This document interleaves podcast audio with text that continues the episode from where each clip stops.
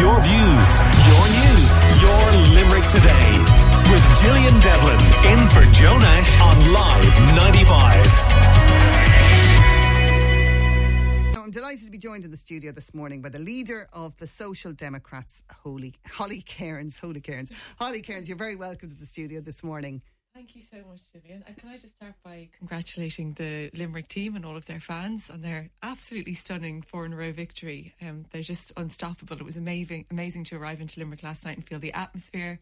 Yeah. It's just incredible, and it's really, really lovely to be here at this special time for Limerick. I'm just delighted for them. Yeah, just to let you know, I mean, we don't always walk with such a big bounce in our piece. If you're watching the streets of Limerick, everybody's going around with big smiles, and we're generally fairly, reasonably happy people, but this week is a special time to visit Limerick. So tell us why you're in Limerick, first of all. I'm in Limerick today because it's not my first time in Limerick, but it's my first time as leader of the Social Democrats visiting Limerick. And as you know, Councillor Elisa O'Donovan is a representative for the exact area that we're in right now, in Limerick City West. And yeah, I'm basically here to support Elisa. She's a brilliant candidate and we're really delighted to have her as a local representative and a representative of the Social Democrats. So we're going to go around Limerick, we're going to different organisations, we're going to go to DOCUS and to Headway. So DOCUS is a representative organisation for autistic people or people with autism, and we're going to go to Headway, which is for people with acquired brain injuries. And another thing, because Elisa, as you know, is a health worker in Limerick, and one of the things she's always kind of feeding back to the party is the pressure and stress that health workers are under, particularly in the Limerick area. Another thing she's really passionate about is the arts. So we're also going to go to Ornston House and Lumen Street Theatre. And then we're going to visit a few local businesses as well. So we're going to Rift and Press Flowers by Nell and another few places. So I have a really busy day ahead. You have. You certainly have. Yeah. Lots of things on the agenda. How many members do you have roughly in the Limerick area? I don't have that figure, actually. I'd need to check with head office the number of members we have in Limerick. I'm sorry, I don't have that. Yeah. But you have had other candidates before. I remember Sarah-Jane Henley did very well going back a few local elections ago. Would you be hoping to have more candidates in the local elections next year than Elisa? Absolutely, Gillian. And one of the reasons that when the position of leader came up in the party, and it was a big moment for us, the party, when Catherine and Roisin stepped down, because they're two of the most kind of honest and hard-working parliamentarians in the country, and a lot of the reason many of us, I think myself and Elisa alike, joined the party. So an emotional time when they stepped down, but in considering whether or not to go for the position, I really thought about it, and it's a big thing to take on and all of those things, but one of the reasons I decided to do it was I think that we often see the polls and the different kind of figures that come back, but we never look at the number of people who are undecided voters. And that is the type of voter that I really relate to, because 4 years ago, I had no engagement or real interest in politics. How I got into it is another story. But I think for a lot of people, it doesn't really feel like politics particularly listens to them or hears them or feels them or really represents them at all. And for so many of us, you can kind of tune out and you hear the same kind of jargon and political speak and all of that stuff. And I hope as somebody who 4 years ago was not engaged, I can reach people who weren't engaged, because I'm always trying to say this, and it's something that Gary Gann, another TD in my party, says, you might not have experience in politics, but all of us have experienced politics. So that might be on a waiting list, unable to access housing, unaffordable childcare and leaving your employment, all of these different things. And I want to say to people who aren't necessarily involved or engaged in politics, the tide is turning in Irish politics now. We want you to get involved. If you want to see the same kind of change as the Social Democrats, a positive and a progressive change, please get involved and join us. And we need candidates all over the country, because one of the advantages of having a new party is, a lot of people want something new and fresh, but also we need to build. And to do that, we need people to get involved. And I can tell your listeners, it feels like it, but you do not need a special invitation or qualification to get involved in politics. Politics is for everybody. And you can be as little or as much involved as you want, There's not door knockers, there's counters at the count, there's candidates, there's leaflet droppers, there's chairs of branches. It's very varied and it's really fun to get involved. Well, what about the Social Democrats, though? Because they are a relatively new party. Mm. They're seen as a party that split from Labour and then took members from other parties, joined them as well. I mean, defining your brand, are you just kind of a modern, well-branded version of the Labour Party, or how do you differentiate yourself? differentiate yourself from other parties? There is a big difference between us and all the other parties, despite what you're saying there, and I understand where you're coming from. But like, just to explain to your listeners as well, Catherine Roisin didn't go about setting up a party for the crack. It's a really huge job of work, you know, to build from zero to where we are today. And I certainly didn't get involved in politics for the crack either. It's hard work, but it's because I thought we needed a change. And when I was looking at the different parties to see where I would get involved, because as an independent, you can't really achieve a policy position or implement something in government. So I thought it was important to join a party. I wouldn't have gone into it if the Social Democrats didn't exist. I wouldn't have found my political home. And I think what it comes down to is, in Ireland, I think a lot of us felt betrayed by our political parties. Trust was broken, and trust is the most important commodity in politics. So I think there was a need for a new party that was, its principle, like guiding principles are honest politics, because like that, I finished school in 2008. I remember just feeling like the words political party were almost dirty words, that they were, you know, kind of, you know, the brown envelopes, all of this stuff going on. We had all of the different parties in government at different times, and, you know, parties who we might have trusted or aligned with. Like in 2011, 2016, we had the Labour Party in a government and they actually sold Bord Gáis. That goes entirely against the principles of social democracy. So, like, actions speak louder than words on a policy document, and we wouldn't do things the same way as them. We do things differently, and our kind of guiding principles would be honest politics, building a more progressive Ireland, the kind of Ireland you could stay if you live here, move to, come home to. Yeah, that's fair, Holly, but, yeah. But, you know, you have to accept, I suppose, that we now live in an age where all governments are formed by coalitions. So, yeah, every party, when they gets into a coalition, have to make a compromise. Yes. Okay? And perhaps Labour has had to do that in the past. The Social Democrats are going to have to do that if they ever get into government themselves. So, you know, down the line, you haven't been in government yet, down the line you could be in the same position as the Labour Party, where having to justify compromises that you've made. Absolutely, and I suppose it's about the compromises that you're willing to make. And look, I think one of the things I didn't fully understand is, like, because, you know, we talk about politics and all the different parties all the time, and this sounds like I'm going to be a long answer, this will be short, trust me, but like, there's the right and the left, and what is the difference? And we don't have extreme right political parties elected in Ireland, but, you know, on the furthest right of the spectrum, you'd have Fine Gael, and they kind of privatise our public services. And that's their kind of ideology. They think that that's the best way to govern. And then tax breaks. So, you know, that's the kind of policy that they have. We'd be on the other side of that we think we need to build public services in order to make your cost of living lower, and guaranteed health services, education, housing, things like that, rather than leaving it up to the private market. So to apparently be a socially democratic party, go into government and privatise something like Bord Gáis, sell all of our wind farms, imagine the money we get back from that now. It's about what compromises you're willing to make, what red lines you have. Okay. And so does that mean no coalition deal with Fine Gael ever?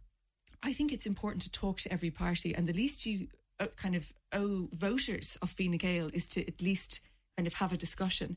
But when there's a kind of critical mass of a Fine Gael being the main party in government, we're not compatible with their ideology. So it's difficult to imagine the conversation not being very short. But it's really important to talk to everybody, because like you say, politics is about compromise. What it comes down to is the arithmetic. So how much impact can you have on a government? Are you going to get into a government that's going to privatise something like wind energy? It could, like, that's the kind of thing we should invest in. That's a big issue for us here in Limerick. Well, exactly. Because we keep hearing that, you know, the Foynes Estuary, the Shannon Estuary and Foynes and all of that, that's the future of Ireland's energy provision. Exactly, and it's about how far you're willing to go, because also in that government there was the issue of support for single parents being massively reduced. And like, when you're supposed to be protecting the most vulnerable. The single biggest determining factor as to whether or not a child grows up in poverty in Ireland is whether or not they're in a single parent family, also whether or not their parent or parents has a disability. So that's the kind of people you target support at, not reduce support at in times of austerity. So I think it's about the decisions you make. It's about trust. And when parties lose people's trust, where do we go from there? So I think it's important to be honest people, that they know where they stand, that you don't make big promises that you can't keep, that you're honest about where money will be generated. On the wind energy, if private companies are prepared to put up the money, would you not rather see it happening? Let's say the energy and potential that's there on the Atlantic coast through private investment than not happening at all. I suppose when you position it like that, of course, we're in a climate disaster, and when we have things like bills coming in the door and you can't find accommodation, it's not the first thing on your mind.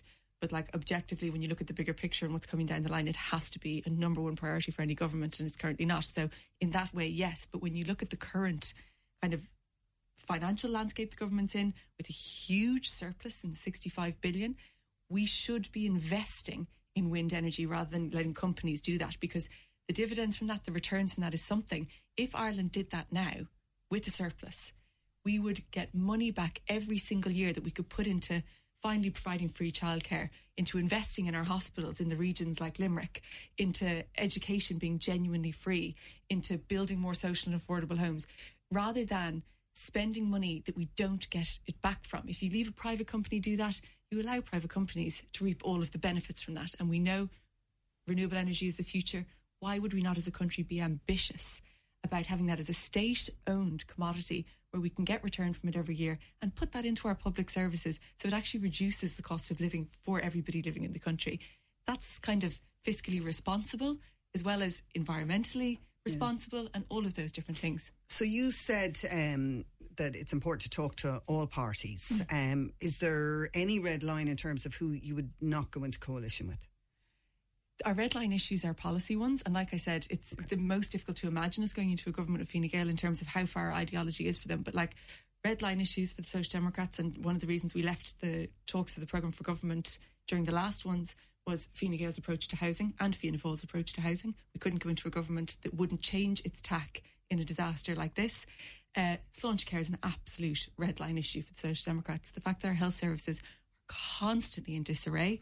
We know that there'll be a trolley crisis again in Limerick this winter. What about Sinn Féin? Know that. What's the where do your policies align with Sinn Féin?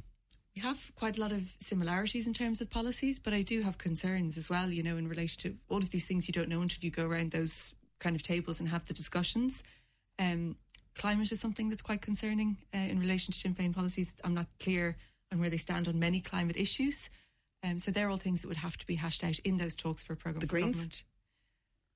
Look, it's kind of like, you know, we've, again, lots of similarities, but in terms of climate action, and this is one of the main reasons I got into politics. I grew up on a small farm in Cork South West, a small dairy farm that became completely unviable due to government policies.